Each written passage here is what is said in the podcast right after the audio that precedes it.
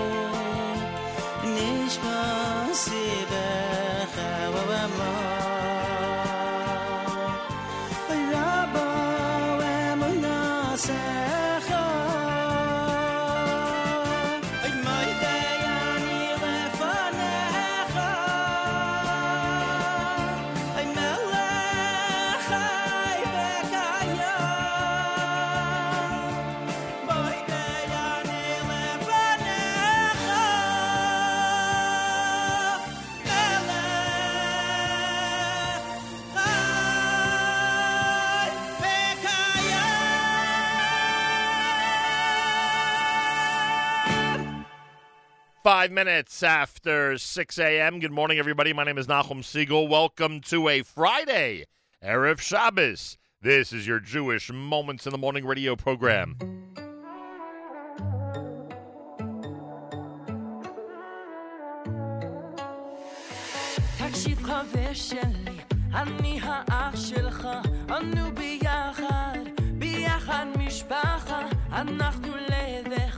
אף פעם לא אחד ואו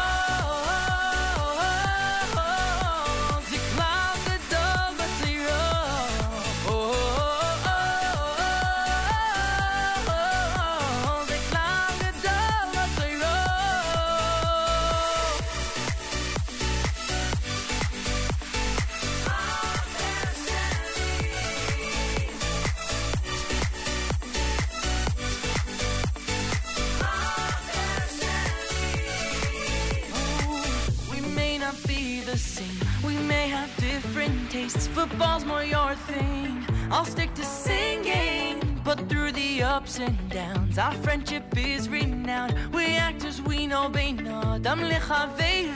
Take my hand, together we will get through. Cause I know that you're there for me, and I'm always there for you. The ups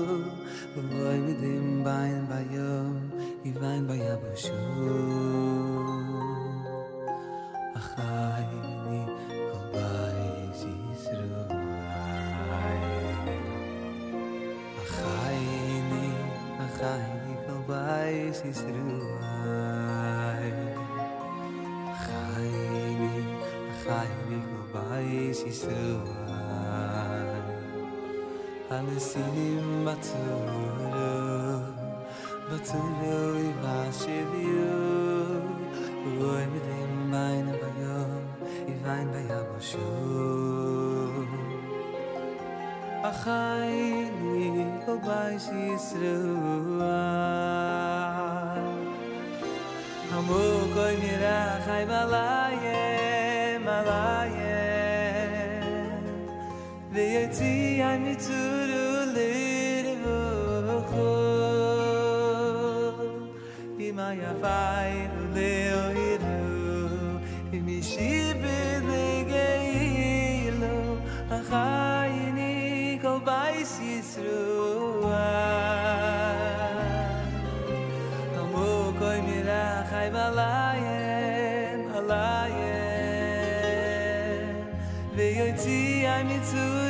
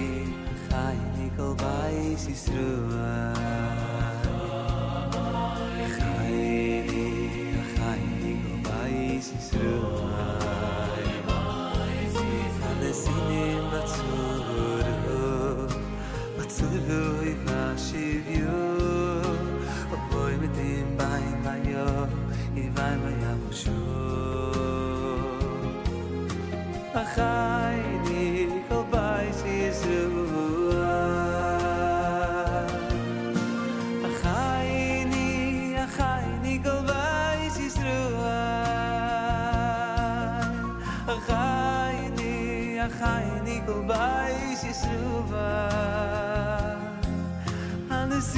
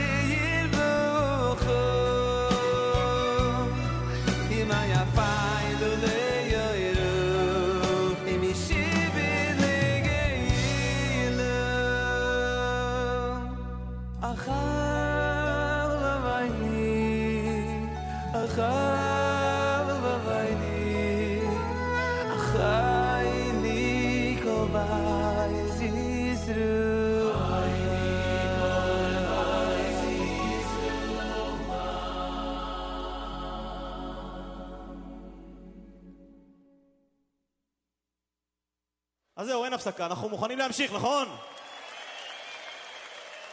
עד היום היה לו את המה מה מה ונו נו נו ועכשיו לי לי לי אבל די די די זה השיר הגדול של האלבום האחרון בואו נקבל שוב אל הבמה יעקב שווקי קיסריה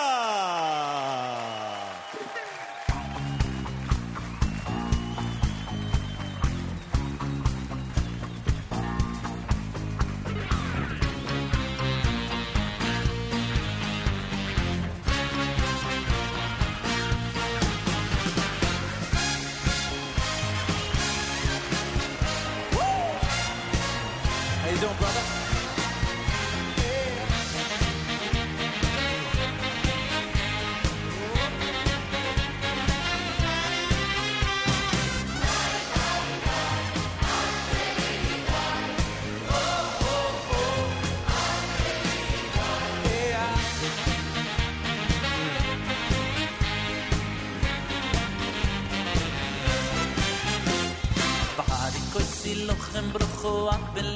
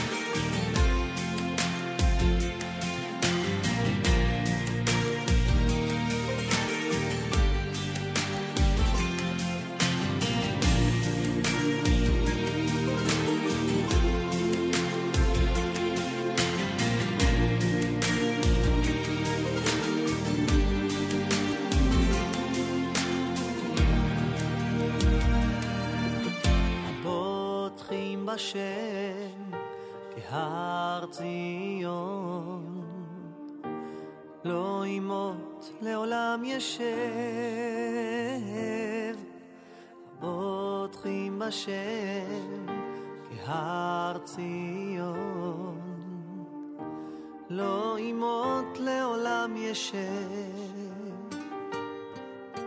הפותחים בשם שהר ציון, לא ימות לעולם ישב. הפותחים בשם שהר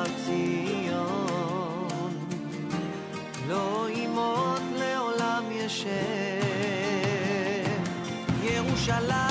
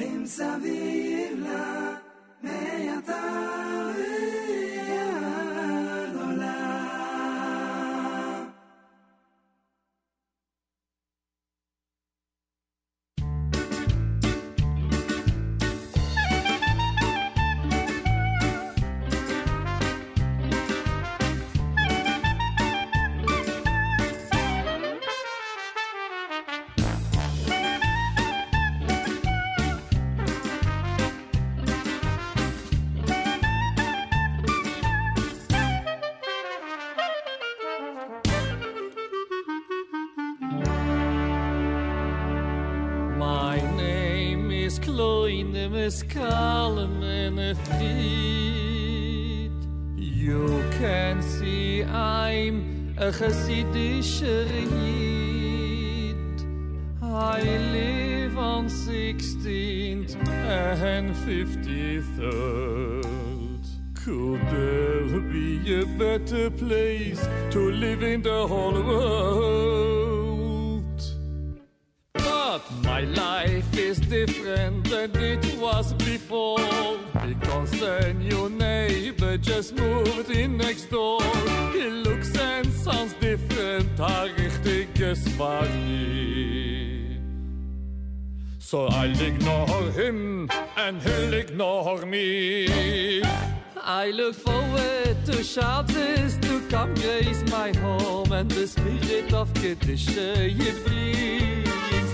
Of all I love nearest to chant with my son and this old tune from Satmar we sing.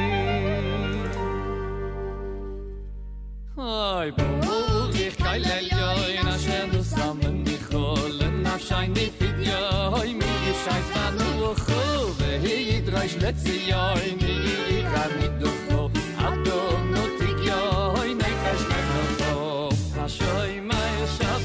sa bai ni ha dai dai dam oi bam di di dam.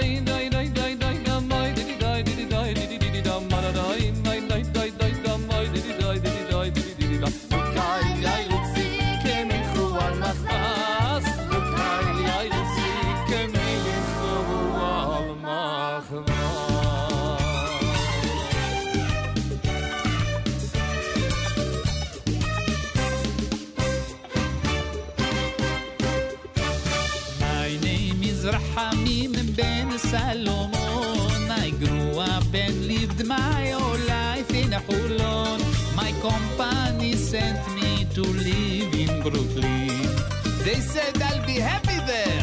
שם יש יהודים. But my next door neighbor seems strange in my eyes. He wears a fur hat when it's hot seen outside. He looks and sounds different, מאוד חסידי. So I'll ignore him and he'll ignore me.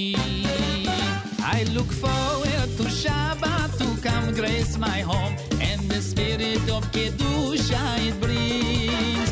Most of all, I love Zemirot to chant with my son and this old tune from Kushta we sing. Baruch Ken Elyon Asher Natan Menucha אל השם נופיליון משד ונחב, הוא ידרוש לציון עיר הנידחה, עד הלתוגיו נפש ננחה.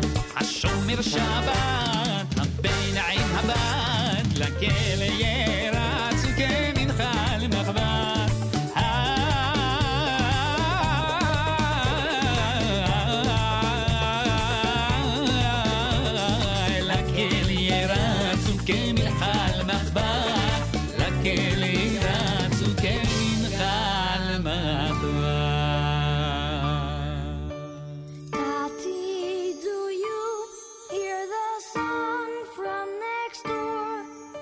It sounds like a niggun I've heard somewhere before. אבא, שמעת hashira ממול.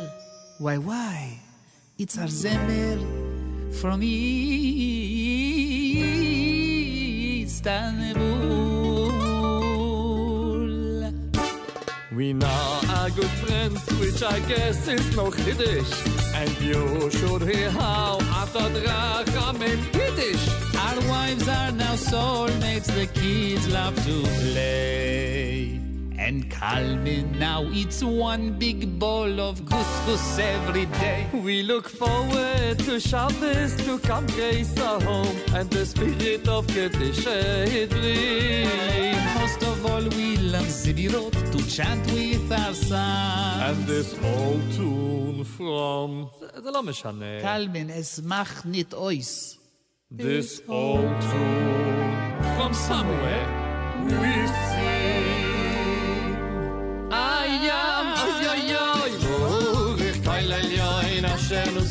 stammen dich chod ונפשנו פלידיון משת וענב Eit koish letzi yoin ni ye ye gan ni docho עדן נטוגים ופשני נחם השומר שבת Habai nim pavas Didi dom Nakele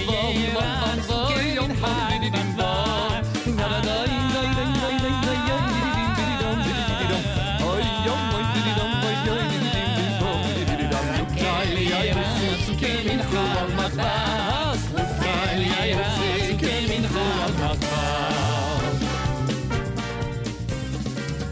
Coming to me for alright?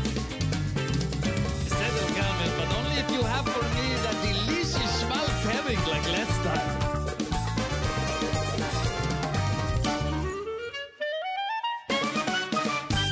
JM in the AM. Remember that tune? It's a good one. Those of you who don't know it, get to know it. Uh, it's uh, Journeys with Shvashkenaz. off of Journeys Volume Number 4. Avi Peretz had the Harim Saviv off of Kamo Eish. Ad Beli Dai was uh, Yaakov Shweki live in Israel Volume Number 2. David Perlman's Chaver Shali, that's brand new. Just got it last night. Regesh Modani opening things up and we say good morning. Did I forget? Did I forget one of the songs? Oh, and Yisrael Werdiger was in there. Uh, after the David Perlman song, you had Yisrael Werdiger in there with the Achenu selection. I did forget something. Oh boy! And I think that rounds out the uh, early morning musical presentation here at JM in the AM. Good morning. It's a Friday on this July 12th, the 9th of Tammuz.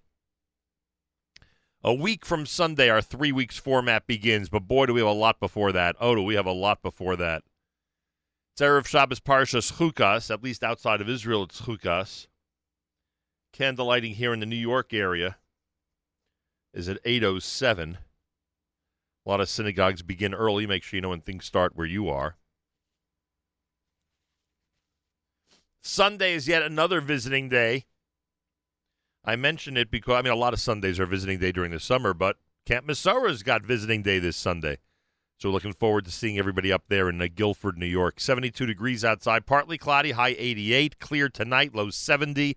Sunshine tomorrow, sunshine Sunday, temperatures in the low 90s. 87 right now in Yerushalayim. We're at 67 in Guilford, New York. I mentioned our friends at Camp Masora.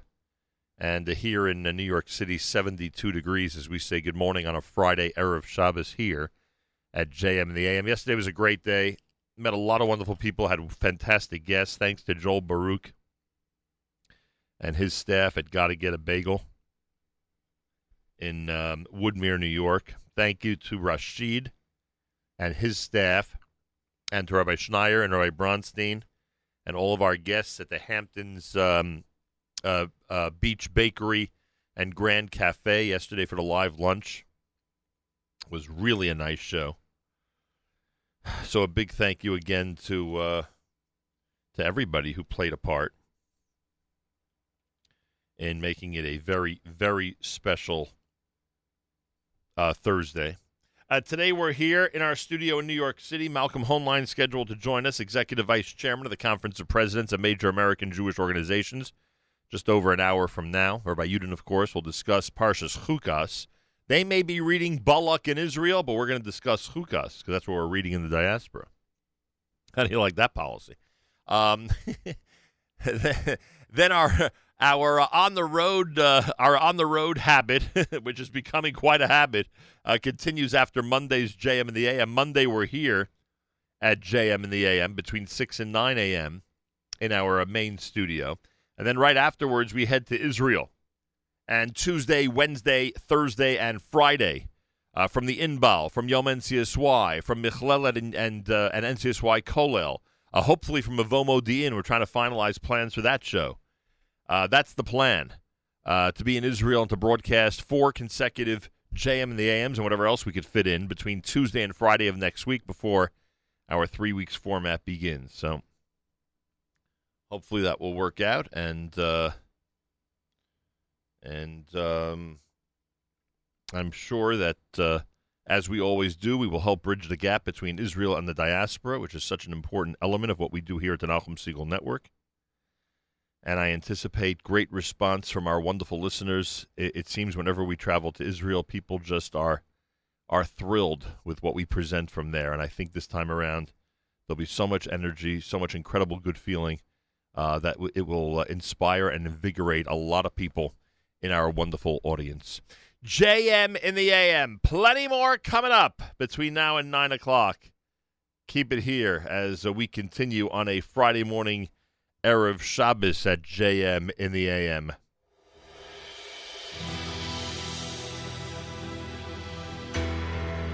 Shalom Aleichem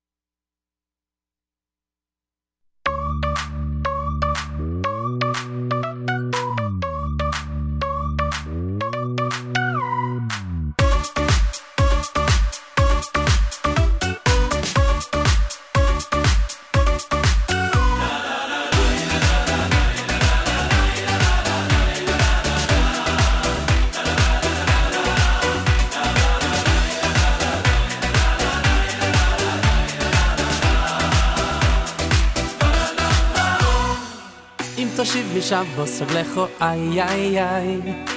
אז ישחף פוצר חובי עם קודשי, איי, איי, איי. וקורו הוסו לשבוס, o הנה, או הנה, או הנה כשבס אם תושיב בישב בוסר לכו, איי, איי, איי. אז ישחף פוצר חובי עם קודשי, איי, איי, איי. וקורוסו, koroso la shabostoyne oyne goyn xtaym be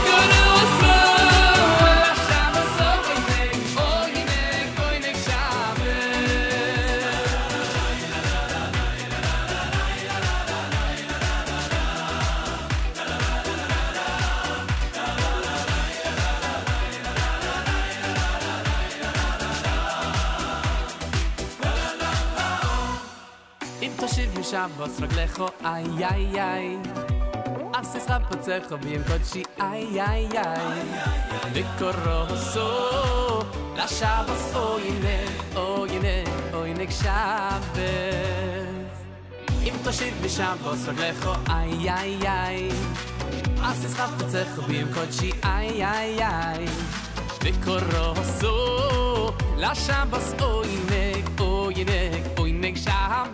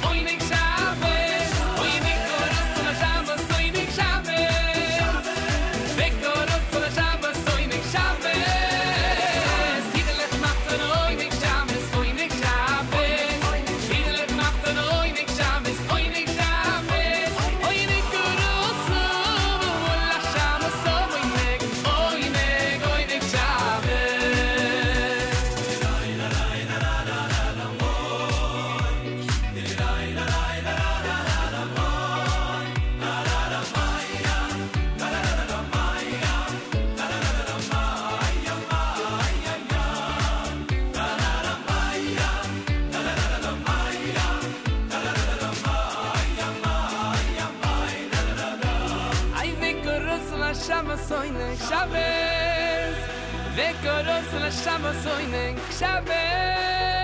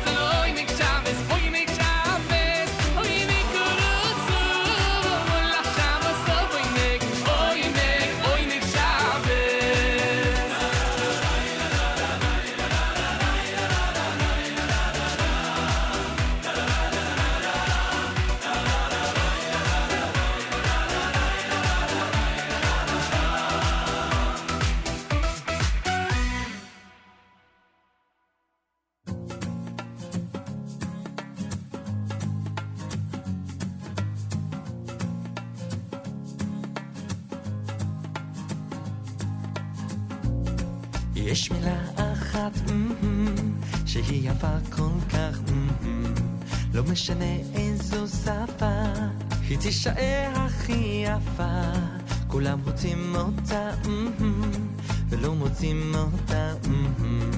אז ממשיכים כולם לחלום, שבאמת יבוא שלום, עוד יבוא שלום.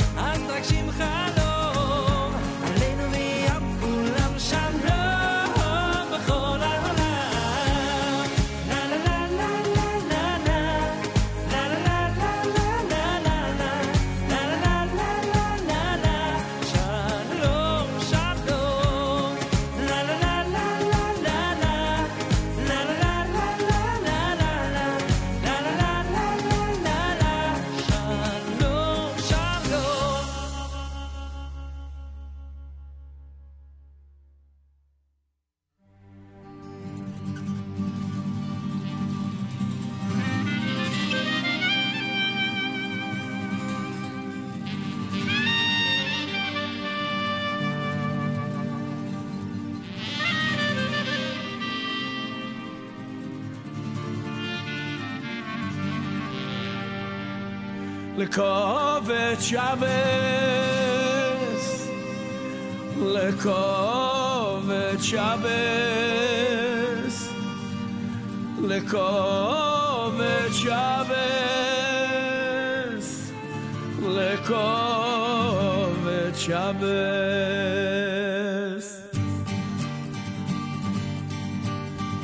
Hama Mekadeshe, Mekadeshe Shevi, Kulam Ismail Veisan. מקדשי, מקדשי שבי, כולם הסביעו ויסנגו.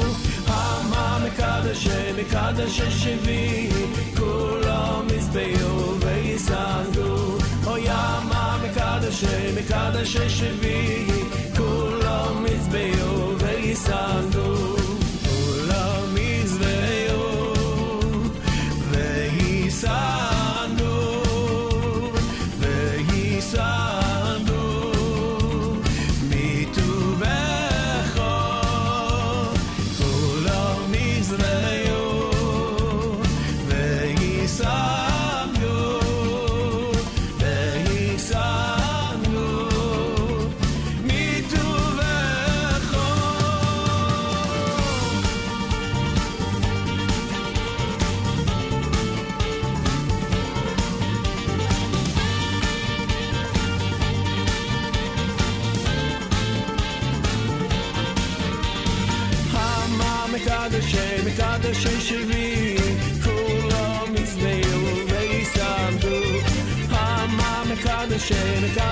Shemi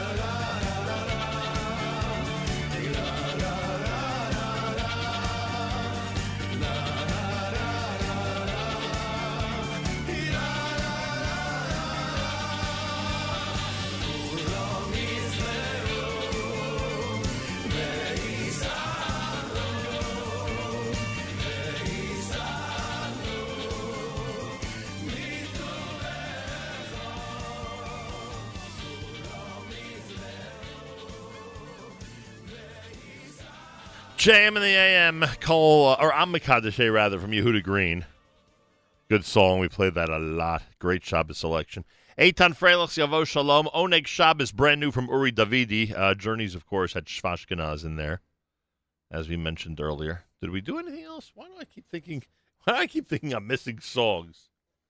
Oh yeah, we are missing songs because we did the Shabbos medley. Oh gosh, um, we did the Shabbos medley from uh, David Dax before the uh, Uri Davidi selection. So yeah, I thought I skipped something on the list, and I did skip something on the list. JM and the AM coming up on 7 o'clock at America's one and only Jewish Moments in the Morning radio program, heard and listeners sponsored digital radio around the world on the web at NachumSegal.com and the Nachum Segal Network, and of course on the beloved NSN app. Golly, it's on the background. We'll do our news from Israel coming up. Um, Malcolm Hoenlein, about 40 minutes from now, he's executive vice chairman of the Conference of Presidents of Major American Jewish Organizations. About 40 minutes from now, weekly update. Rabbi Yudin at about 8.15, Parshas Chukas, since we read Chukas outside of Israel this week. Visiting day is Sunday up at Camp Mesorah. A big Mesorah hello to everybody up there in Guilford, New York. If you're a, a Mesorah parent or visitor, make sure to come over and say hi on Sunday. Um, what else do I want to tell everybody? Monday, right after JM and we leave for Israel. We broadcast from Israel Tuesday, Wednesday, Thursday, and Friday. Yom NCSY and plenty more. Galei Tzal, Israel Army Radio, 2 p.m. newscast next to JM and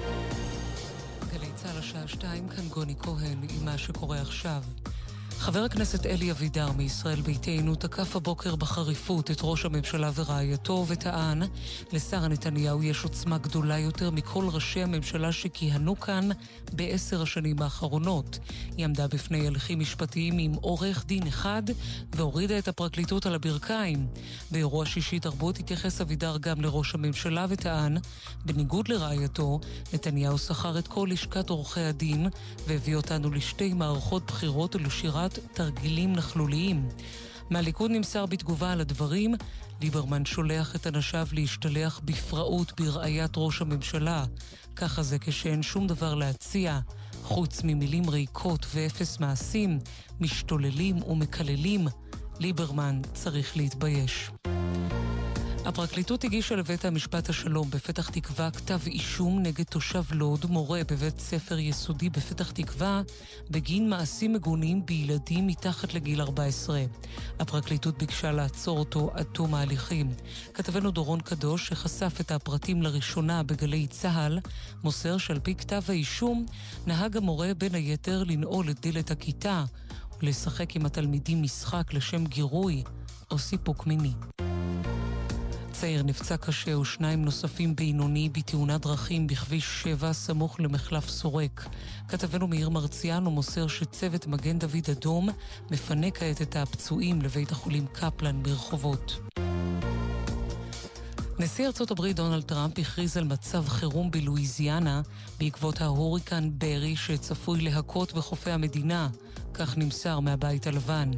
ההכרזה על מצב חירום מאפשרת לממשל בוושינגטון להשתמש בכסף ובמשאבים מדיניים בהתמודדות עם הסערה ותוצאותיה. כתבתנו עמית חדד מוסרת שבמרכז ההוריקן האמריקני מעריכים כי עוצמת הרוחות בסופה תעמוד בשיאה על כ-85 קמ"ש. למעלה מאלף אוהדי בית"ר ירושלים הגיעו הבוקר לאימון הקבוצה ועודדו את השחקן עלי מוחמד לאחר שבאימון פתיחת העונה לפני כיומיים צולמו עשרות מהם צועקים מוחמד מת. עורכת שעות הספורט עידן קבלר מציין כי בעלי הקבוצה, משה חוגג, הגיב על מפגן התמיכה שאורגן על ידי אוהדים אחרים וטען זו תשובה מוחצת לגזענות, הרוב הדומם יודע גם לשאוג. ומזג האוויר ירידה קלה בטמפרטורות, אך עדיין יישאר חם מהרגיל בעונה. מחר דומה, אלה החדשות.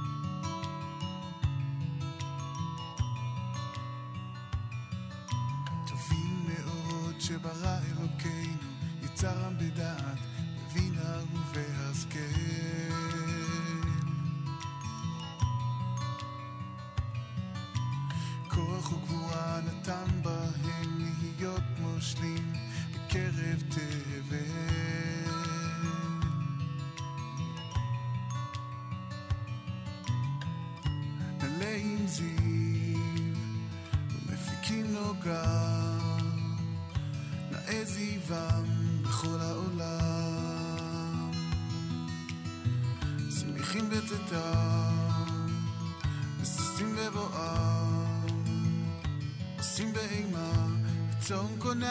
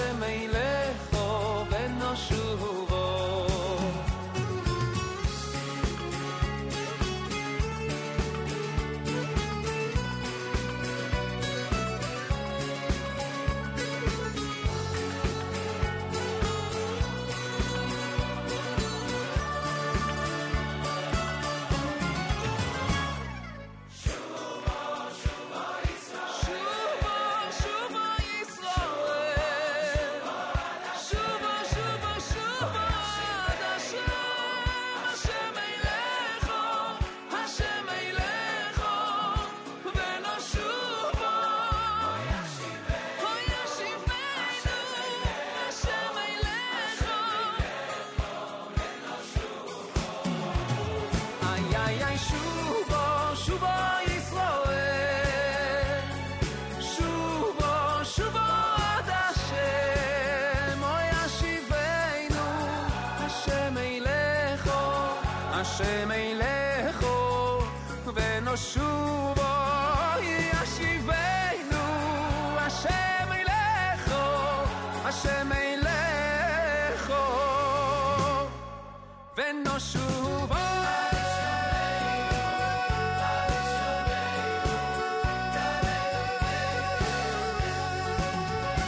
JM in the AM Friday morning Erev Shabbos. Ohad with Shuva. You heard Tovim Me'orot. That was Sholi. Yaakov Shweki Smechim. Ivdu done by Shloimi Kaufman, Mordechai Ben David, and Va'ani. Bechazdacha. It's Friday morning Erev Shabbos. Parshas Chukas outside of Israel. 807. Your candle lighting in New York. Visiting day on Sunday. Hello to everybody up at Camp Mesorah. Hope you're having an amazing Erev Shabbos. Big hello to everybody out there. Or up there, I should say. Uh, we leave for Israel Monday right after JM in the AM, so I'll have last minute details for you on Monday morning, but essentially Tuesday, Wednesday, Thursday, and Friday. We are broadcasting from uh, from Israel. Uh, if you go to the Nachum Segal Network page on Facebook, you can see the entire schedule. We uh, released the flyer a couple of days back. So you see the entire schedule there. Um, trying to think where else. Oh, and then right Monday we'll give you the final details on that. Uh, schedule is out. Don't forget the Instagram, Instagram stories. Uh, Yoni's in charge of that. He'll be doing that for the entire week. So make sure to go to Instagram and follow Nachum Segal Network. Uh, that would be a good idea as well. Malcolm Hoenlein about 15 minutes from now. It's all coming up if you keep it here at JM in the AM. Malcolm Hoenlein about 15 minutes from now here at JM in the AM. This is a brand new one, just got it overnight from David Perlman.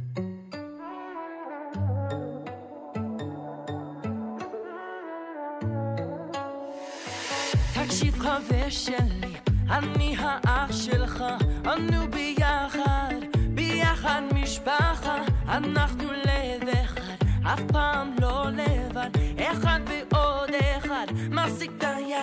Just take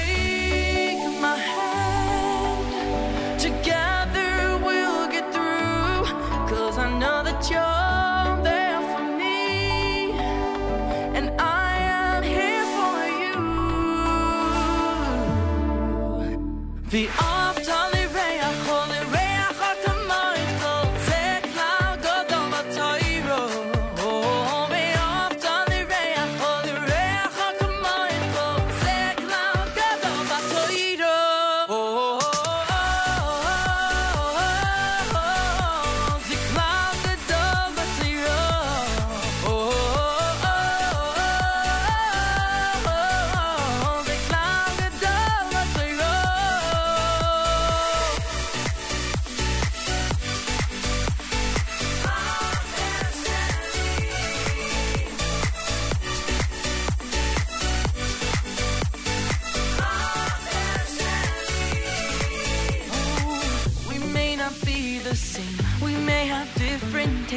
Football's more your thing. I'll stick to singing, but through the ups and downs, our friendship is renowned. We actors, we know Bein Adam Lechaveiro. Take my hand, together we will get through.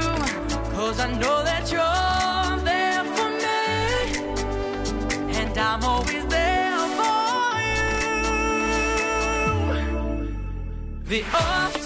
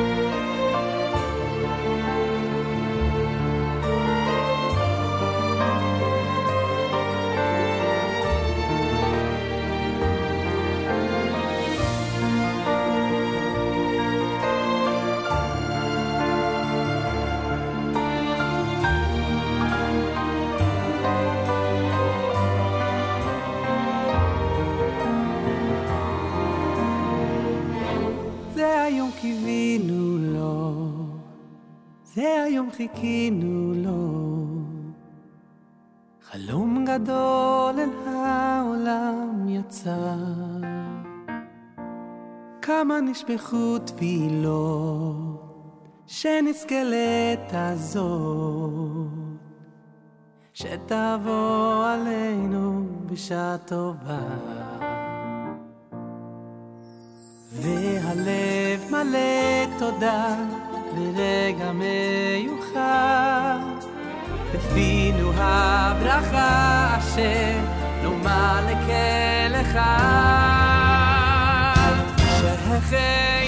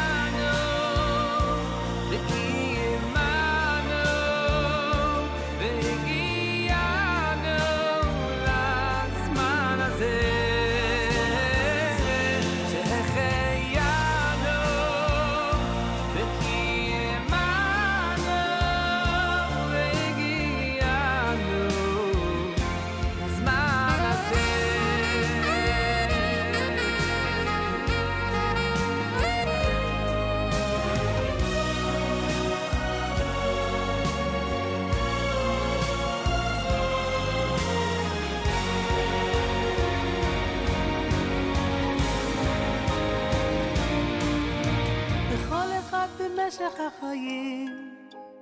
יש את הזמנים הכי יפים, רגעים של נחת ושמחה, של אושר וגם הצלחה.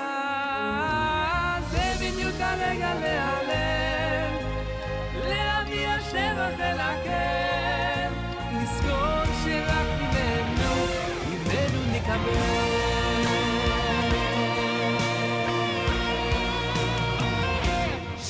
everything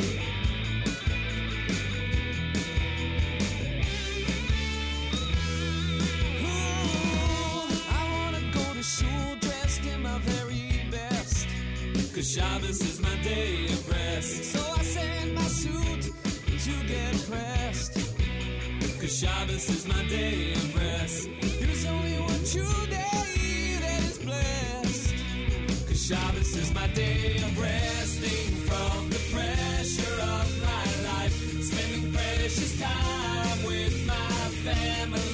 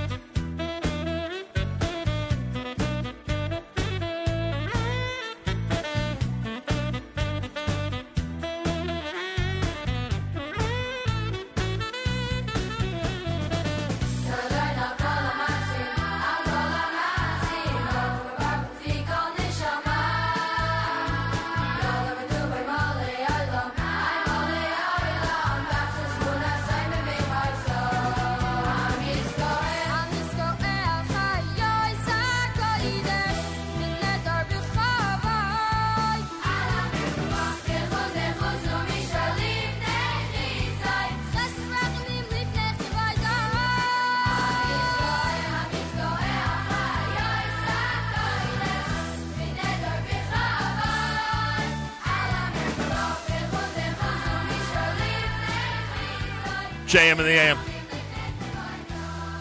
Shira Chadasha Boys Choir with Keladon. Yerachmiel before that with Vishamru. You heard Uri Davidi in there, brand new with Shehechiyanu. Great, uh, great visit from Uri Davidi this week here at JM in the AM. Check it out on Facebook, facebook.com slash Nachum Segal Network.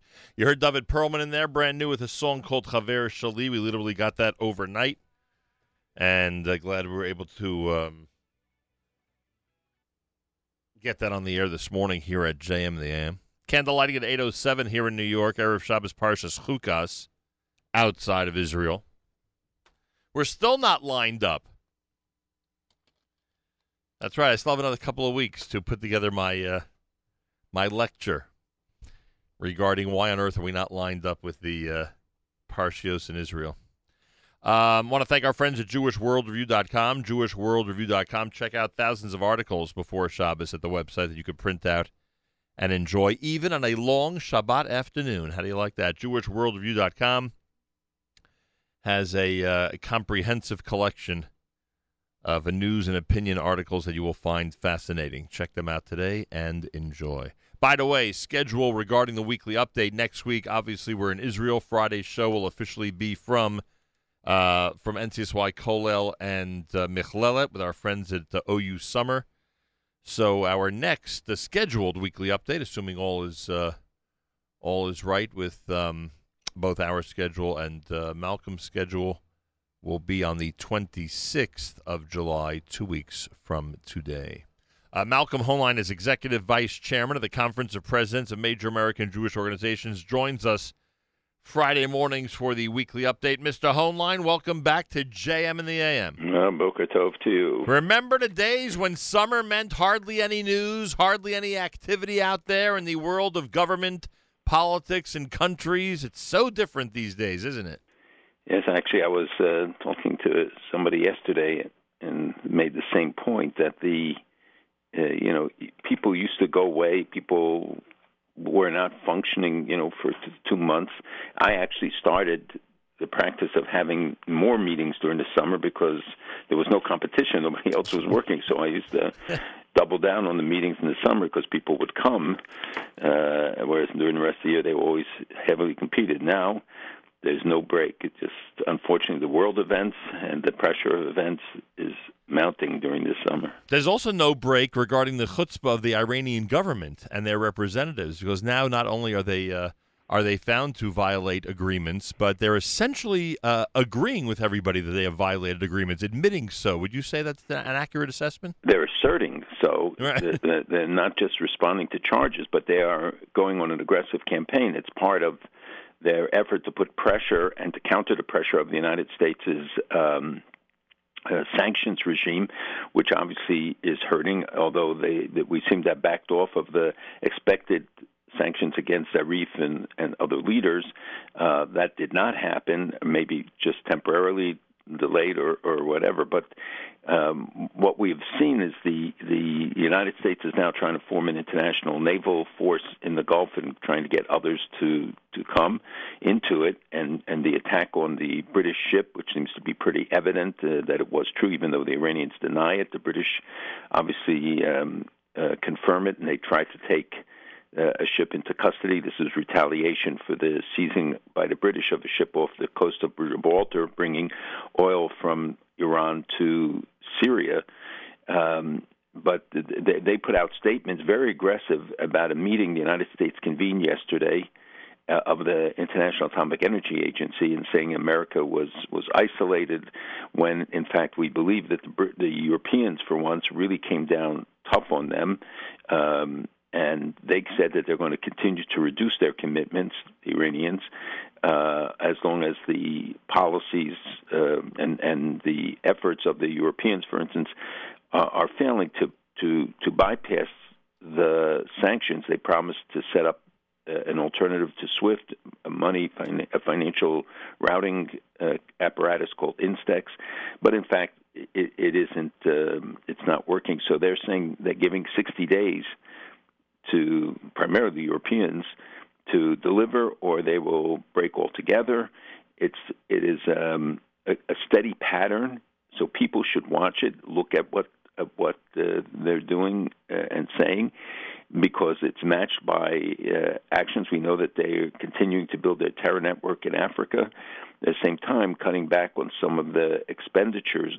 They closed 30 offices for recruitment in Afghanistan and Syria, uh, all of which is reflective of the um, the, the financial pressures that they that they are under, and they um, you know they have made a farce out of the whole question of uh, the restrictions of JCPOA. And for one thing, something I pointed out before uh, that others noted now that the uh, it's evidence that they never dismantled the original infrastructure that they right. were supposed to under the JCPOA, and that they are now threatening to put in the more advanced um, centrifuges, the IR one, uh, two, and three, because uh, uh, that will bring them to 20% faster, which is level of enrichment, and after that is the breakout to 90%, which is weapons grade. So they're not there now, but they are threatening it, and the the activities and the uh, failure to really um, of, of so many of the European countries to really stand up to them. European companies, though, are and are not doing business with them. And so, a normal, um, you know, trustworthy agreement might have a dialogue like, you know, we'll continue to abide by the agreement, but guys, meaning you Europeans, please provide what you promised us you would provide. Iran handles it exactly in an opposite fashion that we will continue to violate the agreement until you decide to, to come through with what you promised us. That's right. And they uh, there is a concern that um, what we're talking about is a revised JCPOA. And uh, I know for Israelis, for others, this is a matter of great concern because the, the feeling is that you have to have a zero policy, which the White House did say last week that they should have zero enrichment.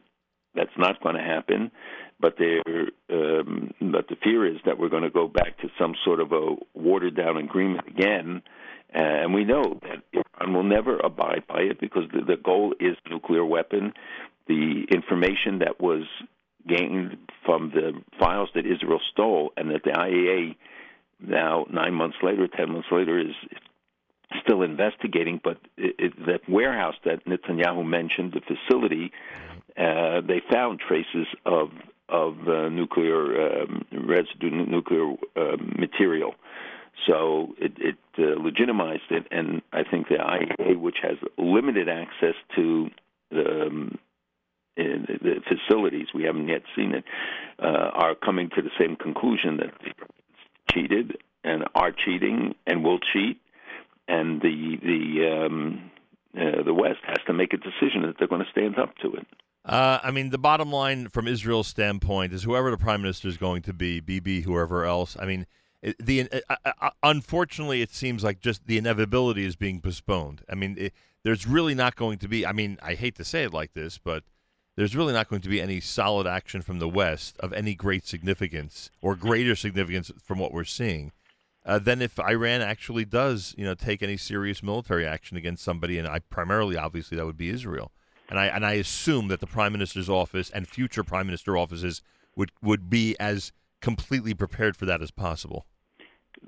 Are obviously. This is uh, you saw the warning that uh, Netanyahu issued, saying airplanes can reach anywhere in the Middle East. But right. the, the first target is Saudi Arabia and the UAE, as it has been.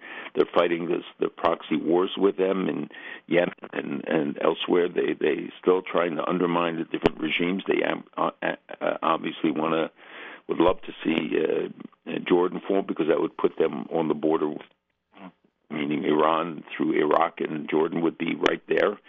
Um, and they're saying they are they want to be completely surround Israel. They have Hamas in the south, they have Hezbollah in the north. You have the presence in Syria of their of their many militias and stuff. So they're saying they want to be able to get Israel on all sides, and they've certainly tried in the West Bank to organize and to, to have a presence there. No question about that. And um, does the action against Great Britain at all change Great Britain's attitude toward Iran? I mean, is there a, you know, once it hits home, right? And you mentioned the ship. Once it hits home, you'd think their attitude would would you know change. I don't know about drastically, but at least somewhat toward Iran. Has has that happened in the aftermath of this attack? Yeah, I think so, and I think the military is is going to be more active and, and aggressive, and they have to protect the ships going through the straits. They fear that that Iran will try to kidnap or take over a, a ship.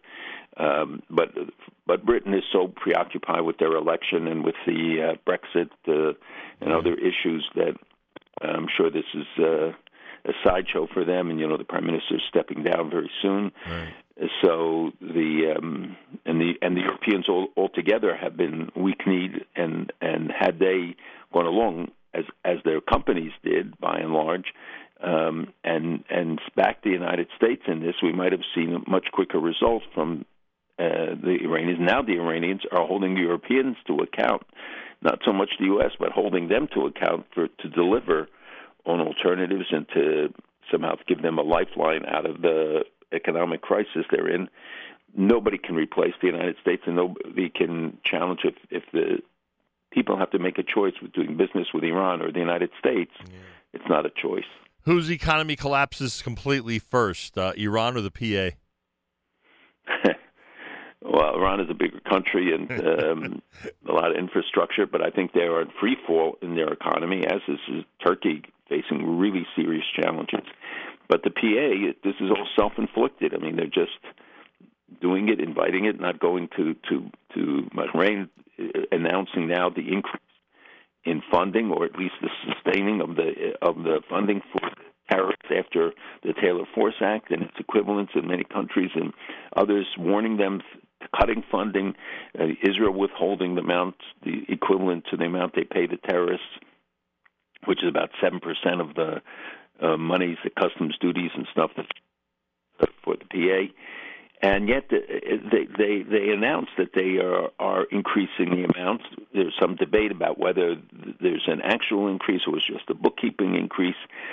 But the fact that they're funding and they're not stopping funding, and that they're saying that they, they there's no condition under which they would, um, despite knowing that this is such a major obstacle to every normal thinking person, and um, the, the guy who who um, uh, I'll call it me, who who planned the kidnapping of uh, the three boys, um, has received a hundred thousand shekels already from the PA, and he's um, served five years in prison. His salary doubled by PA from two thousand shekels a month to four thousand shekels a month. Unbelievable. Yes. It is so hard to believe. By the way, back to Britain for a second. What do you think when you hear about more members of the Labour Party uh, leaving the Labour Party because of the atmosphere of anti Semitism? There was a special on BBC this week, um, British Broadcasting Radio or, or TV, in which they and TV where they um, focused on the Labor Party and did an internal investigation with testimony of people. I saw parts of it. It's it's shocking, um, less so because we've already seen the evidence of of the anti-Semitism, but they talk about how they try to cover it up, how they didn't want people to talk about it, and the. Um, uh, the deputy head of labor, Tom Watson, said that anti-Semitism is a sickness in our party and wow. has to be dealt with. You, you see the statements by other leaders that this is powerfully shocking, and um, uh, and the, the the departure of three more members is is evidence of it. And I met with some British officials um, from the Labour Party, former members, and they are uh, everybody is very dismayed about it. Nobody's quite sure how it's going to play out. Um, but the fact is that Corbyn still remains the the leader. Unbelievable. Um, it must be uncomfortable when the chief rabbi and other uh, Jewish lay leaders in Great Britain are asked to comment about that, because I know they'd like to maintain, obviously, you know, uh, good rapport with every party and, and the leadership of the parties. But uh, well, we should let the labor people speak for themselves, Right. and they're they're doing a good job of coming out and um, you know criticizing, and and the evidence is so overwhelming. I mean, yeah, there was a report, I think, of 1,500 anti-Semitic incidents, and most went uninvestigated and not dealt with because it's something um, obviously he's pretty comfortable with. It's America's one and only Jewish Moments in the Morning radio program heard on listeners sponsored digital radio around the world on the web at NachumSegal.com, on the Nachum Segal Network, and of course on the beloved NSN app. Reminder uh, we're in Israel next week, which means that um, uh, we have special programming and live broadcasts from the Holy Land. Uh, so our next weekly update, please God, is scheduled for the 26th of July, two weeks from today. Keep that in mind. By the way, back to the PA for a second. They may be going bankrupt, but it hasn't prevented them from burning American flags at their summer camps. Did you see that? I did see that, and uh, you know, it, it's again a message people just should take take seriously. And and you know that the uh, you talked about the collapse. There's a, a study that came out during the week that uh, thirty to forty thousand uh, citizens from Gaza uh, uh, have left since uh, mid 2016. Uh, that was when the the opportunity to cross the borders were reopened, and they scattered around the world, and they they're not coming back, and they they don't want to come back, and they, they they've actually made now the Palestinians are the third largest group after Afghans and Syrians, uh, taking the smuggling route across the Mediterranean to Europe, according to the International Organization for uh, Migration, and the um, um, you know the conditions there are you know can worsen, and the people uh, are losing complete faith in in as they have in the PA administration, the government. And he's made it very clear that no negotiations. That uh, the right of return, he says, the Abbas says, is, is to Israel. There's no right of return, even to the Palestinian state, to Ramallah. So this is you, you you you see that they have no regard for their own people and their needs by the fact that they stay away from the conference that they and the people who went Palestinian businessmen were threatened on their return. Some didn't even go back. Some uh, stayed away for a while. Um, now I think it's it's cooled off a little bit, but they they threaten them, and, and even the son you know, the second son of Hamas has now left. You know, remember the Green Prince and, and all the movies, everything, and he's speaking all over the country. Well, his brother has now left, not because he he's upset about the treatment with Israel so much or at all, but he did it because of the corruption. And he revealed that Iranian money is coming in through Turkey into the West Bank, and um, the operatives they have there, and gave other information. Uh, Suhaib Yosef, uh, his brother was um, was the Green Prince, and now he's different than uh, his brother Mossab but um, it, it's a further sign they're breaking in, in within the family. Those who leave uh, Gaza, do any of them become legal American citizens? Eventually. Uh, so not directly to the U.S. They'll go through a different country or or. Well, well, they no, but we do have an increasing population, and amongst the people crossing the border from the south are people from the Middle East. Really? I didn't even realize that. I didn't realize that that was all South America and Central America. Oh, it's wow. a vast majority, but wow. they have, and they've infiltrated through Canada, infiltrated through the United States, and you have growing populations, uh, um, some legal illegals, uh, the huge Somali population in Minnesota. I'm just citing it because it's such a an unusual thing, but um, there's an estimate, I don't know, 50,000, 60,000 there. Um, uh, on the Israel political scene for a moment, anything you could tell us in the aftermath of the Ethiopian protests uh, in Israel? Anything uh, new as of today, or you know, an, any analysis uh, regarding the aftermath of the whole episode? Well, it's still continuing, and there are going to be efforts to outreach. There are efforts to outreach even the chief rabbis to try and stop the demonstrations. They did continue during this week. It was uh, prompted because of the killing of a young Ethiopian Jew by the by a policeman, and they're saying it was unprovoked. But it's there's obviously a lot of frustration in the community, and um, despite the efforts of Israel and the, and the remarkable stories of many who have emerged in key positions in the army and academia, et cetera, um, there is a lot of frustration in the community, and I think the government will will have to address it. Uh, is addressing it. Uh, this week, you were uh, part of the um, uh, Christians United for Israel gathering. Uh, the numbers are astounding. It's in the millions, but not just in the millions like it's been that you've told us in the past. I believe it's now seven million uh, that are part of the group, and every one of them, I believe you would safely say, are supporters of Israel. Uh, that, that's the condition for joining it, and Unbelievable. the only reason to join.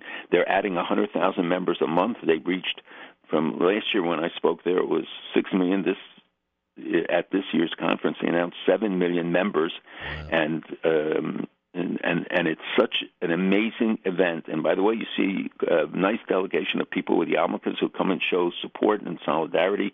And because it's probably the most exciting event of its kind uh, that takes place during the year, I, I tell them even if I wasn't invited to speak, I would go just to recharge my batteries. When you see people, the true love of Israel, the the uh, feeling, the excitement in the room, it's it's incomparable. I'm telling you, it's they make me a Baptist minister every year when I get up there to speak because they draw it out of you. There, and right after me, Pence spoke, the vice president, and later um, uh, Bolton and Pompeo.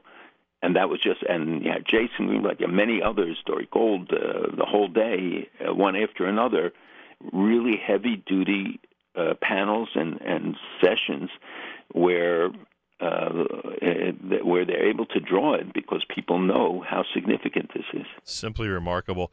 Uh, back to Israel for a second. There's a uh, you know another one of these. You know the election's two months away, and we're assuming we are having an election now, right?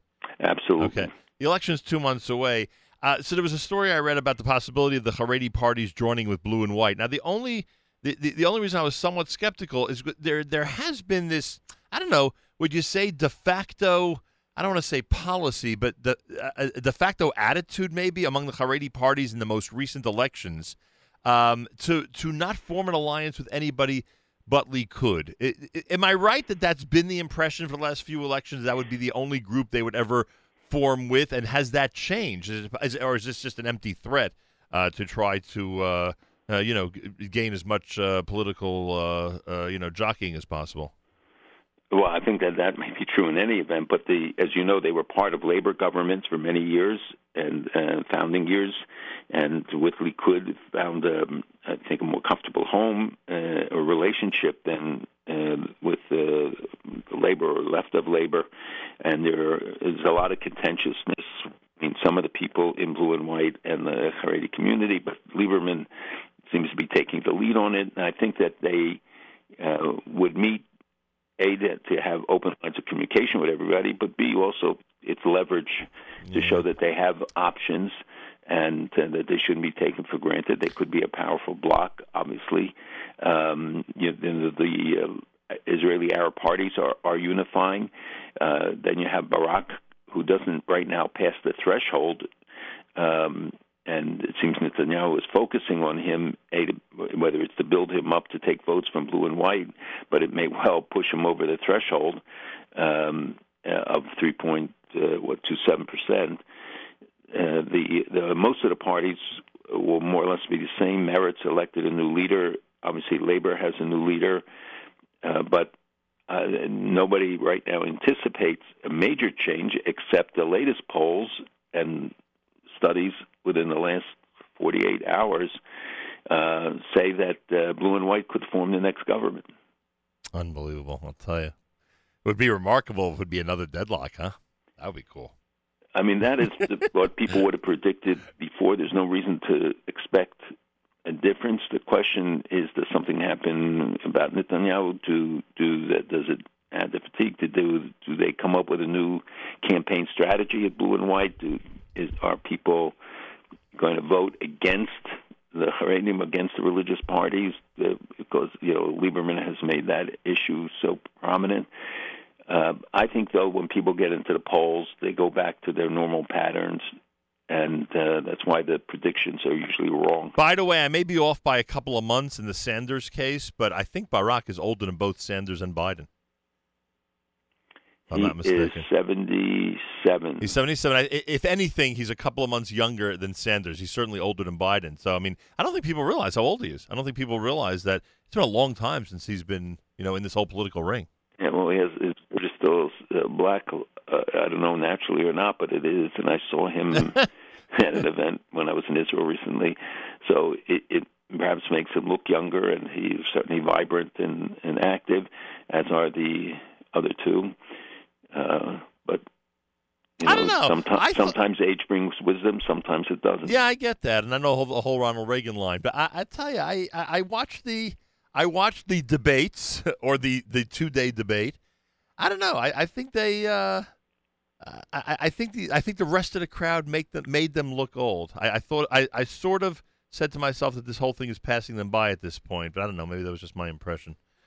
Well, Biden is still the front runner. So uh, Yeah, it also don't know. surprises me. Uh, Yeah, I know. It also surprises me. Um, what does it mean when the U.S. Uh, threatens sanctions on Hezbollah? Me- meaning that uh, companies that are doing business with Hezbollah? I get it when you know with their sanctions in Iran, and Well, it's sanctions against individuals now. It's sanctions against um, two members of the parliament and against uh, an, another Hezbollah leader, which means that any assets they have can be seized here. Uh, it means that uh, you can't do business with them or businesses that they own. Because a lot of these people, all are, are like in Iran's leadership, all are have uh, vast holdings, and 40% of the economy in, in Iran is held by uh, the IRGC and the Supreme Leader's uh, House.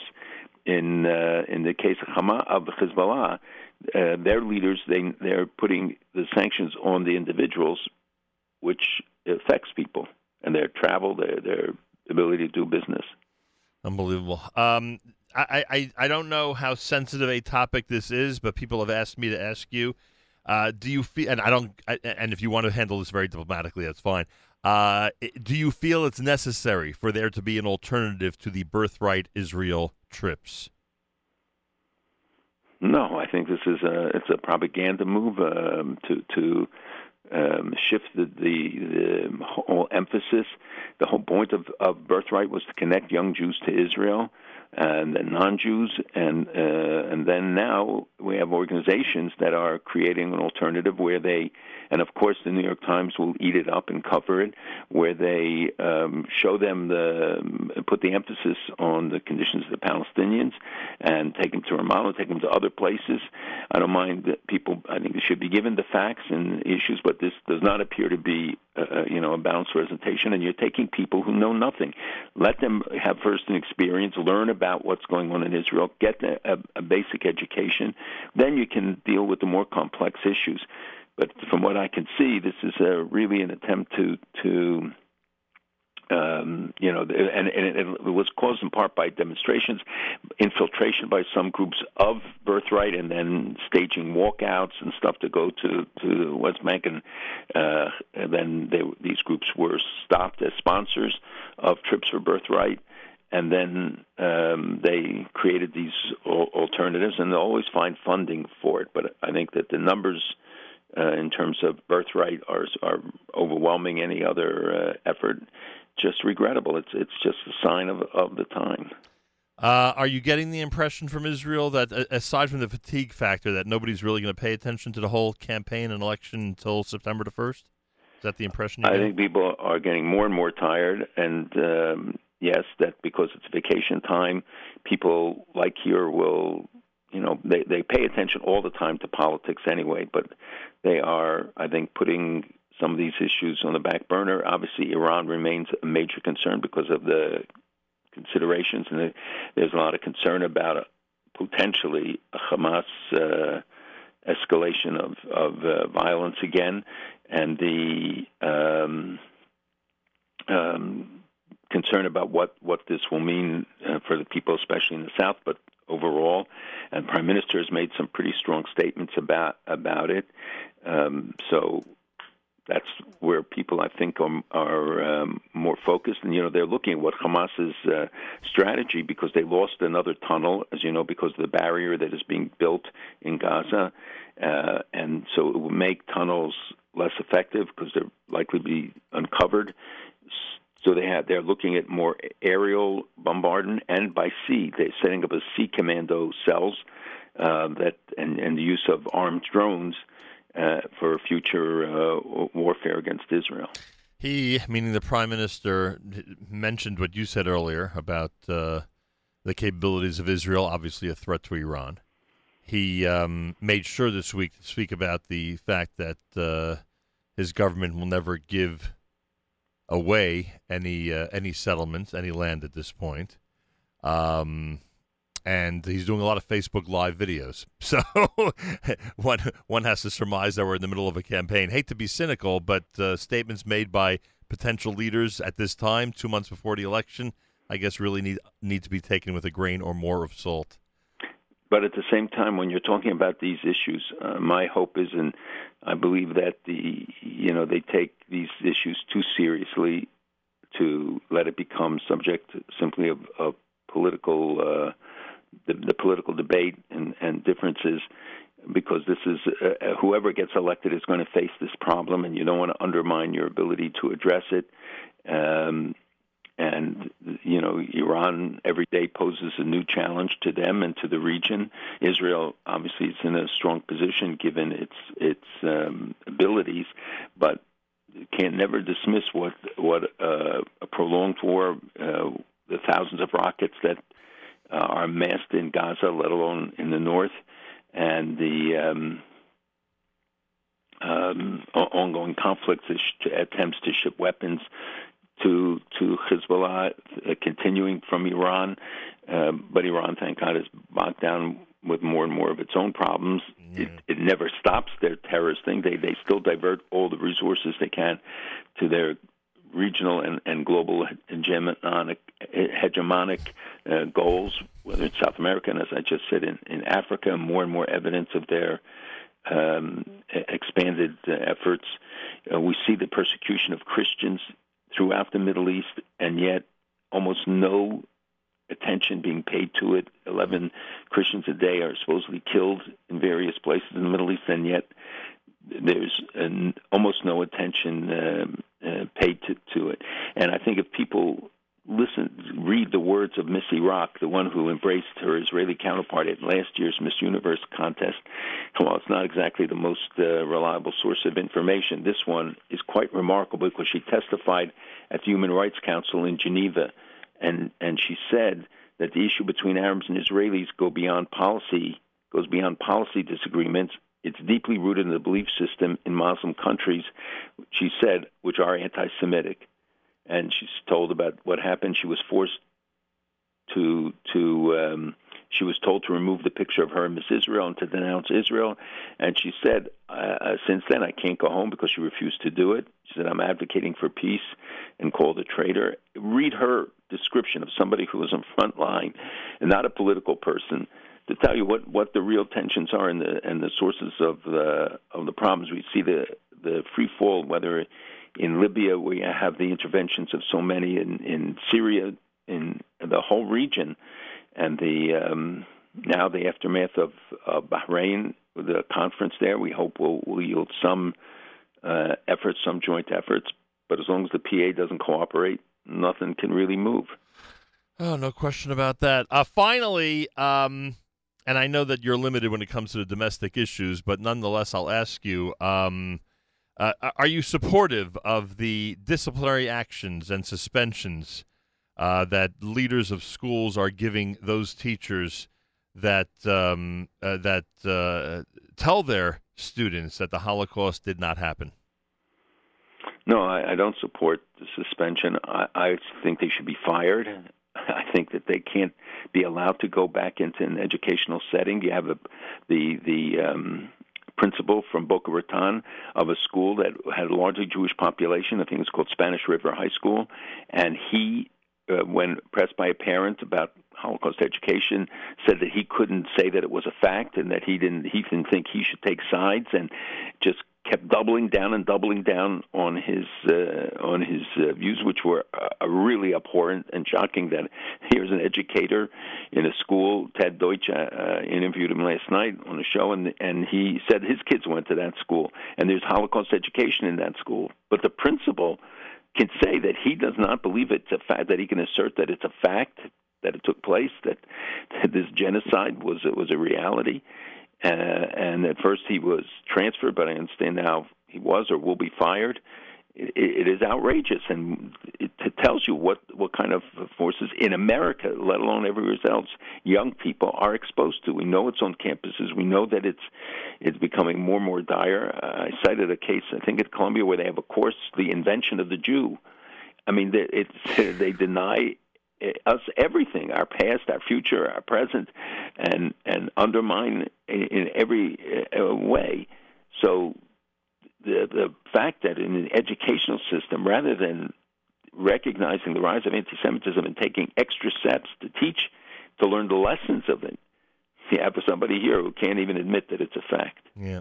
Hundred percent. All right, we'll reconvene, please God, two weeks from today. Have a wonderful Shabbos, and thank you so much good Shabbos to everyone and have a very safe trip. Malcolm, Ho- thank you. Malcolm Hoenlein is executive vice chairman of the Conference of Presidents of Major American Jewish Organizations. Friday, 7:40 a.m. right here at JM in the AM. The trip is what starts Monday after JM in the AM. We head to the airport after Monday morning show for four days of incredible programming from Israel.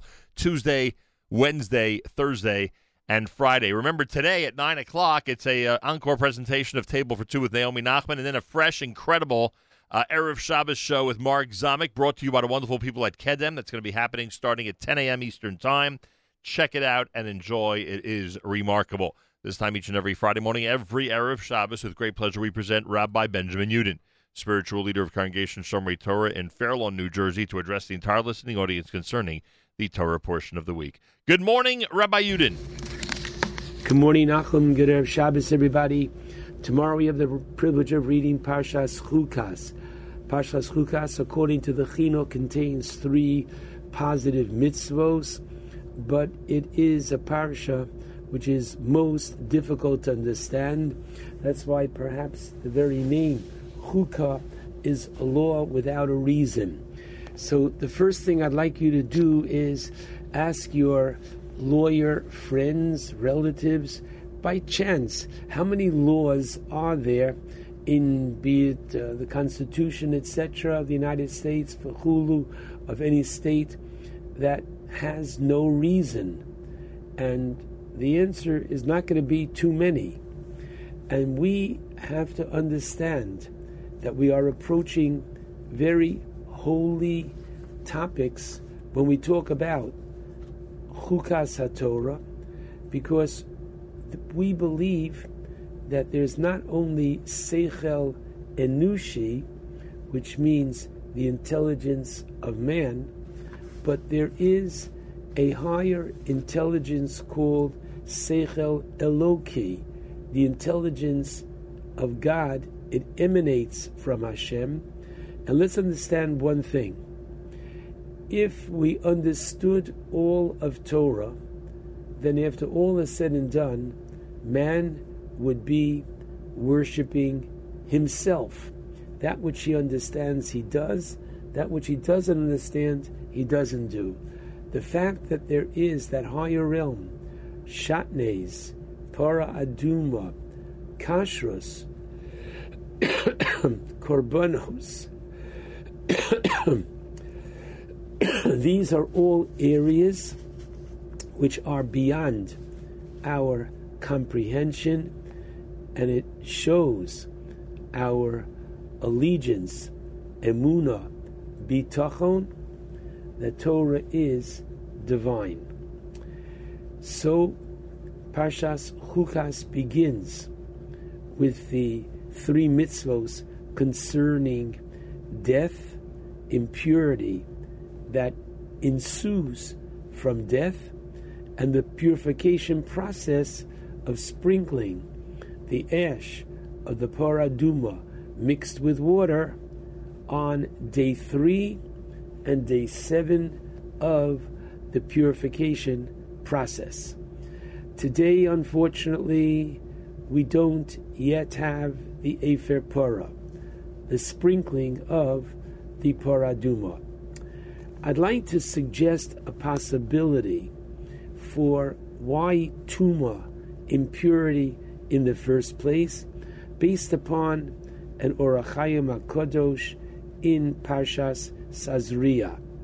And that is that impurity, which comes from a deceased, can be understood in the following way that just as in life there are levels of holiness and sanctity, similarly, in the absence of life, there is a vacuum and a spiritual void because of the positive that the individual had made in this world.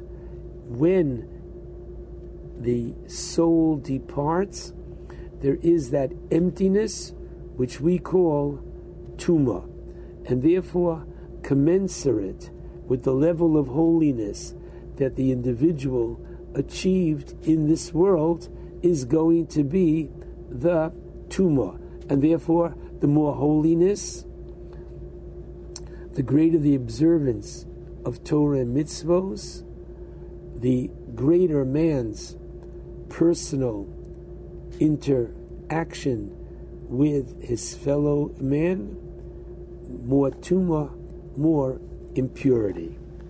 Now the Shalah HaKadosh, teaches something very fascinating that in the absence of Para Aduma today, we can, through the learning of Torah and the learning for the purpose of Lilmod Ulalamed, teaching others, and more important, to live that which we learn, that this learning of Torah can serve as the purification factor in our lives today.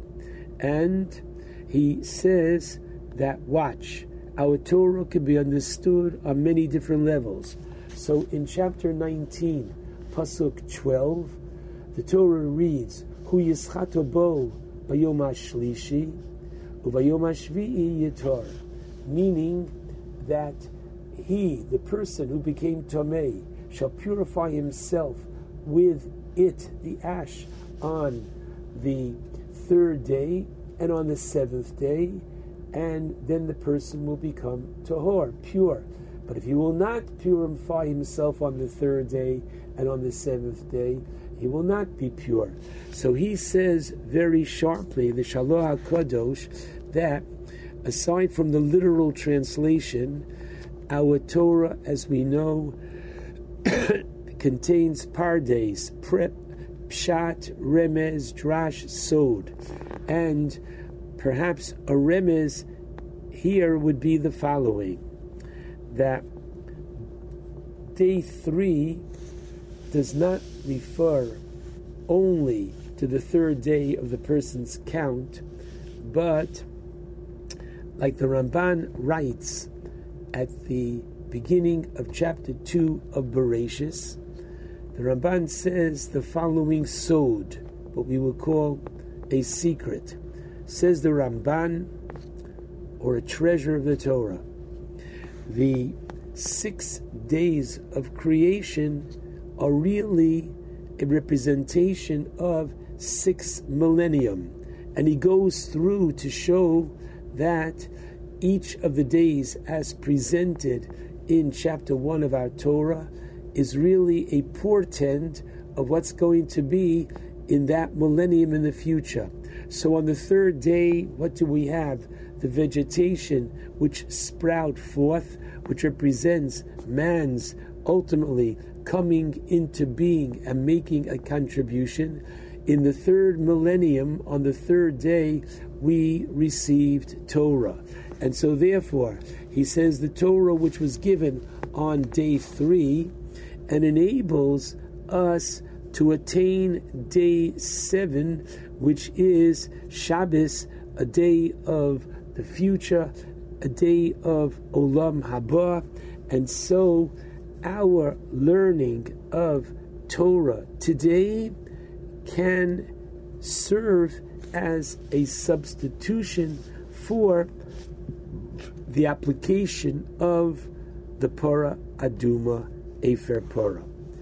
And the idea is that Torah, as it gives us immortality in the future, Torah as well is life. And this can be seen by many different references in the Torah. In Vayikra, Acharei Mos, in Perek 18, Pasuk 5, the Torah says, Ushmartem, and you are to observe Chukosayas Mishpatai, my laws, Asher Yaseh Osam Adam, that man is to do v'chai bohem, and he is to live by them, ani Hashem. Now Rashi and the Targum understand v'chai bohem that you're going to live through the mitzvos in olam haba. However, the Gra learns in Aderes Eliyahu that V'chai means literally in this world.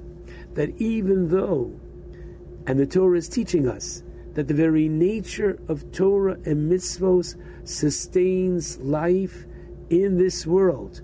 The only thing is, the pasuk is therefore saying that a person should not do mitzvos because he wants v'chai bohem, but rather a person is to do the mitzvos because, as the pasuk concludes, ani Hashem, do it because I am the one who commanded you to do it. So the idea behind it very clearly is that Torah is life, the antidote to the death and the tumor of death which sets in.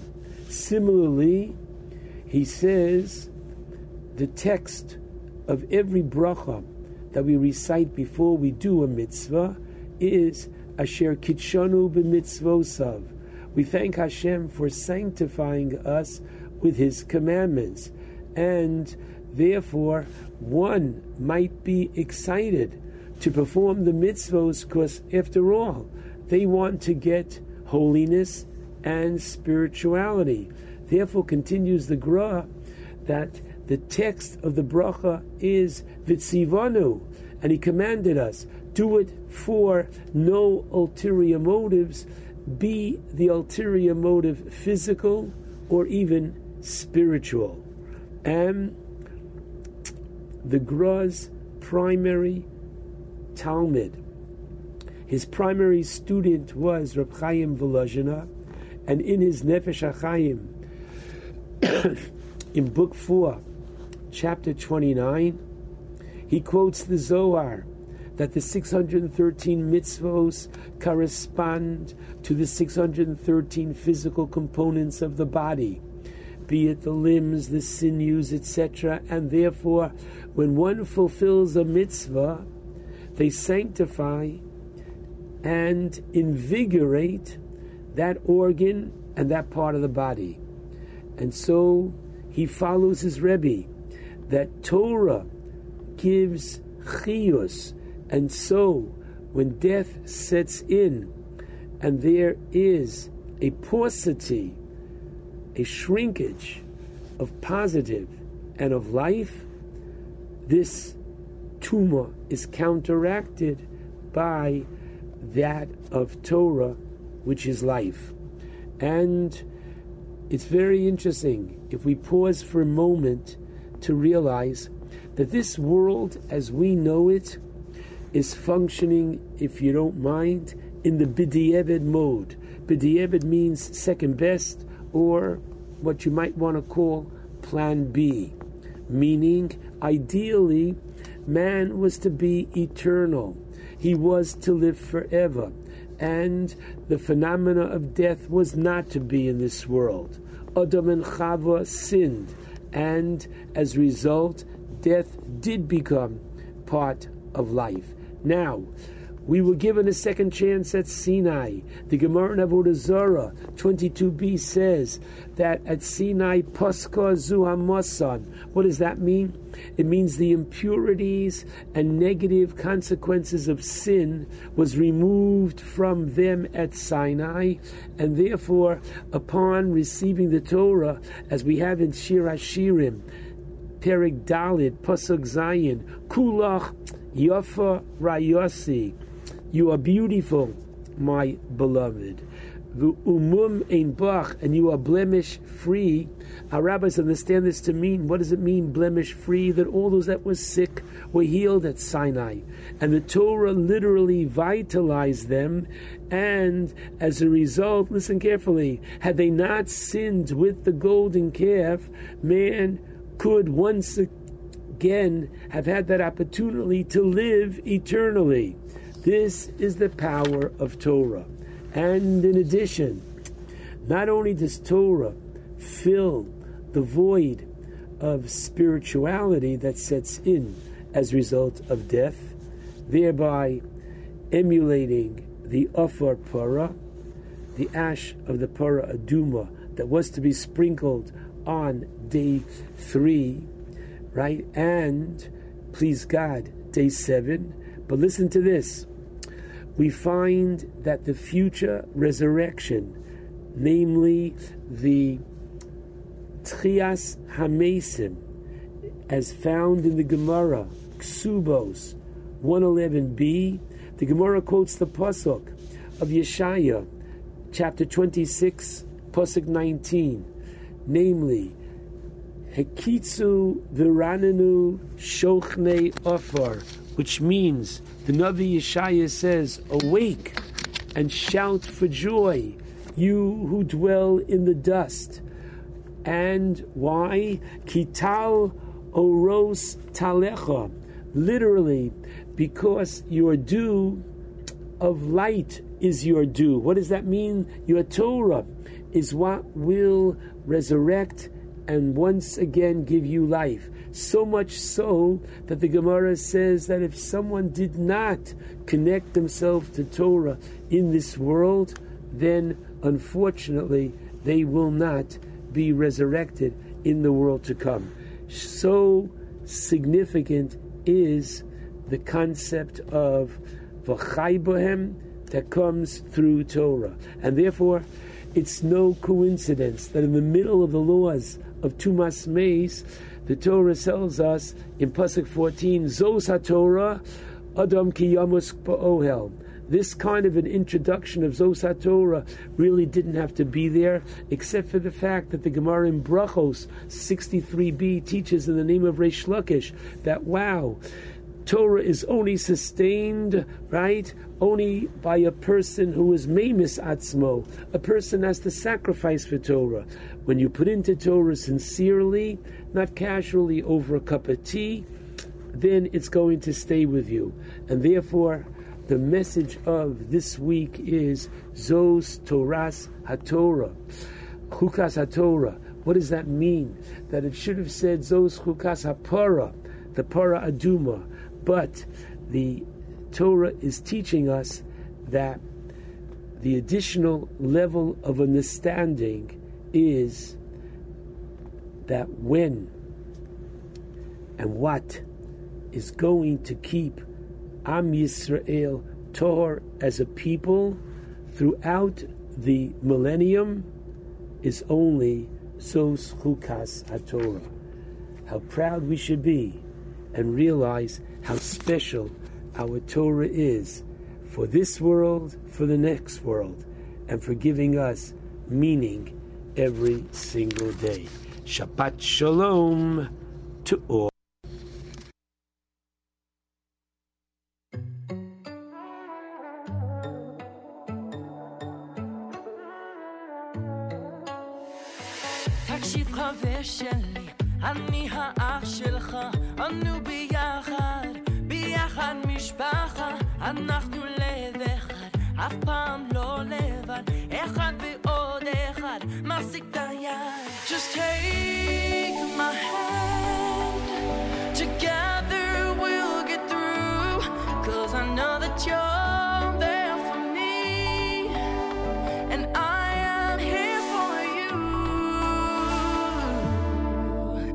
The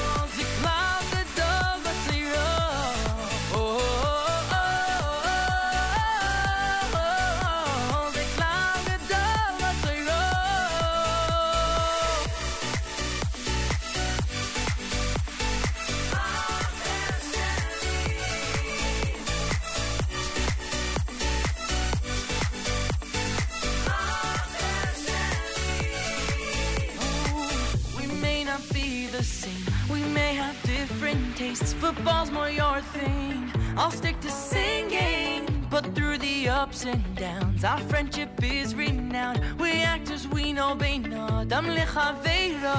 Take my hand, together we will get through. Cause I know that you're there for me, and I'm always there for you. The oft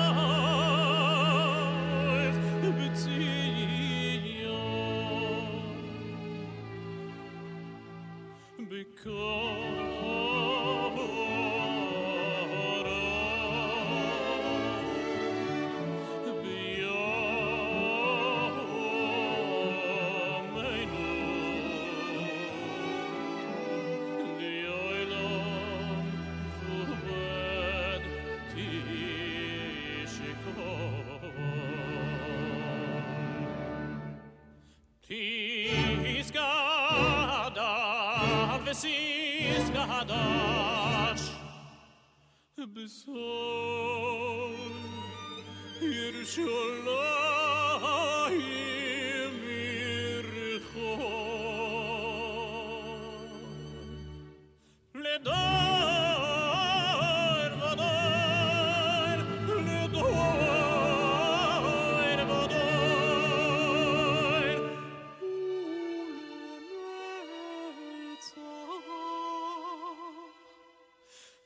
soul.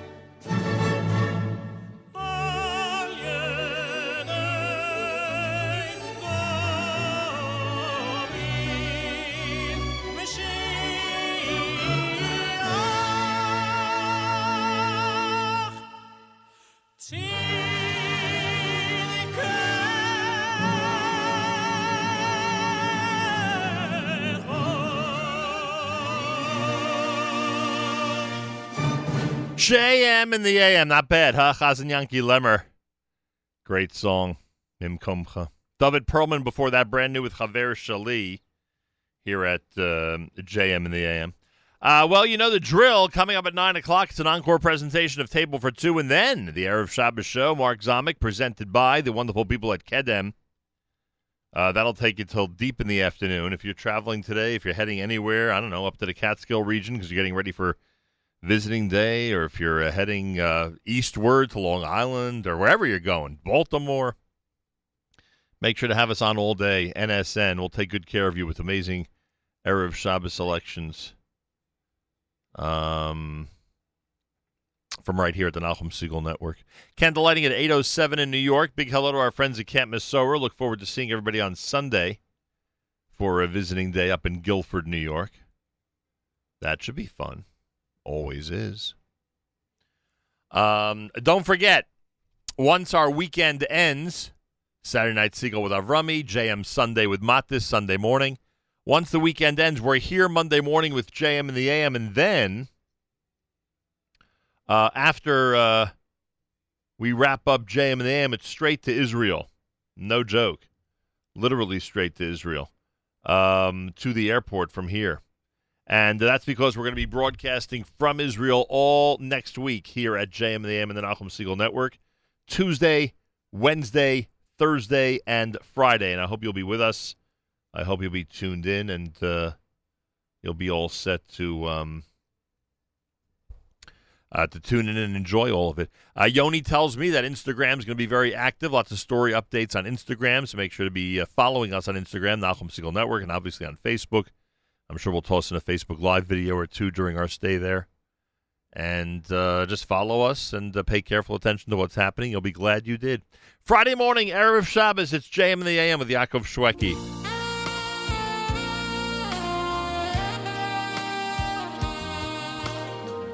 From the album, Livi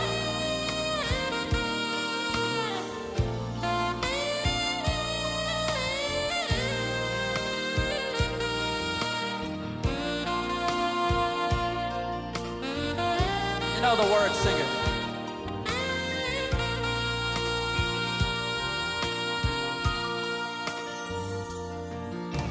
ליד החלון מדי יום ויום ממתין אב לבן שעלה בת שעה, בת שנה, אולי יבוא שנייה קטנה ואז ימצא בית חם. אב נתקעות בשמיים. שוקע ברורים. הזמן בוכה, כמה עוד יתרחק, בני בוא נשכח הכל ונתחבק עם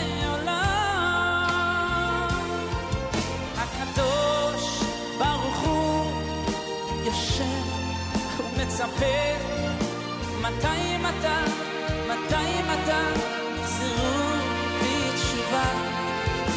קורא לי, קורא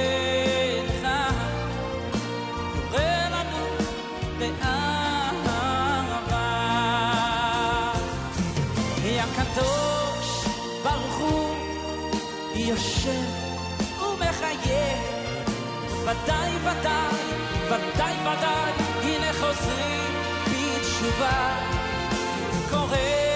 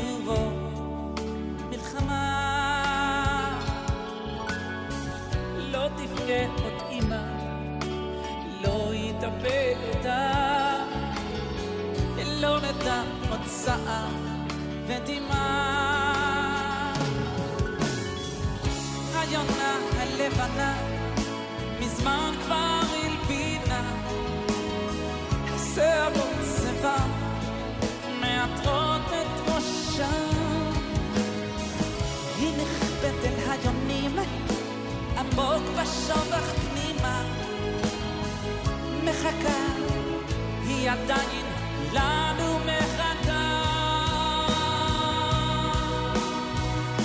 פשרנו לך באמונה, שלא תהיה עוד מלחמה, כמה מילים כבר נאמרו, ולא מצאנו נחמה, פשרנו לך תהיה עוד מלחמה. כמה מילים כבר נאמרו, ולא מצאנו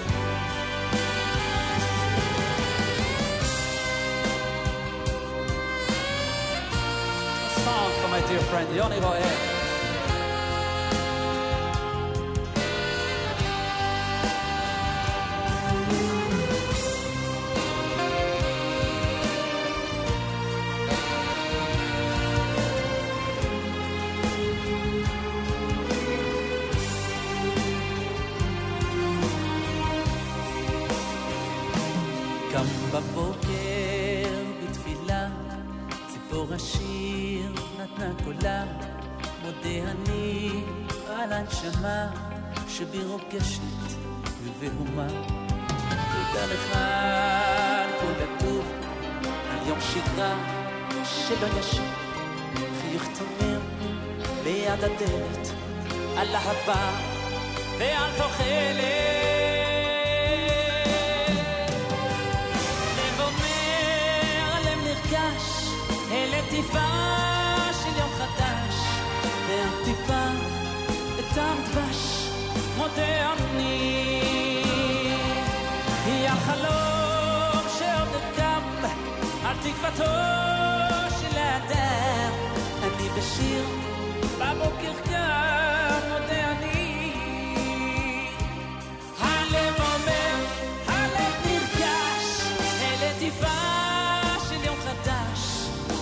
והטיפה בטעם דבש, מודה אני. Yeah, yeah, החלום שעוד נקם, על תקוותו של האדם, אני בשיר, בבוקר כן,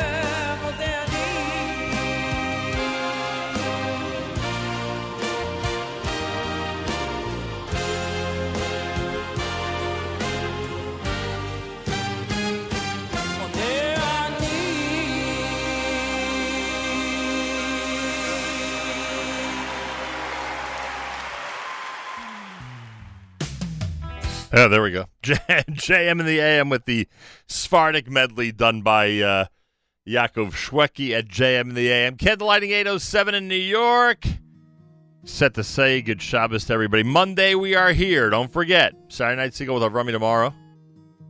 Um, and JM Sunday, 7 a.m. Eastern Time Sunday morning. We're here for JM in the AM Monday morning, and then the big trip, the big journey to Israel begins to wrap up this time of year before our three weeks format. Time to say good Shabbos with Journeys. The sun is going down. It's shining through the trees. Another week's gone by. Become a memory. So throw away your hammer. There's nothing left to do. Go on home and find the gift that's waiting there for you. Oh, it's time to say good Shabbos. Cause all your work is done. Gonna spend a day together with the Holy One. Say a special blessing on a cup that's filled with wine man and his creator.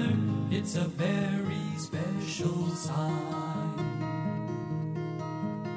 Your candles will be burning, they'll fill your home with light. Singing songs of Shabbos well into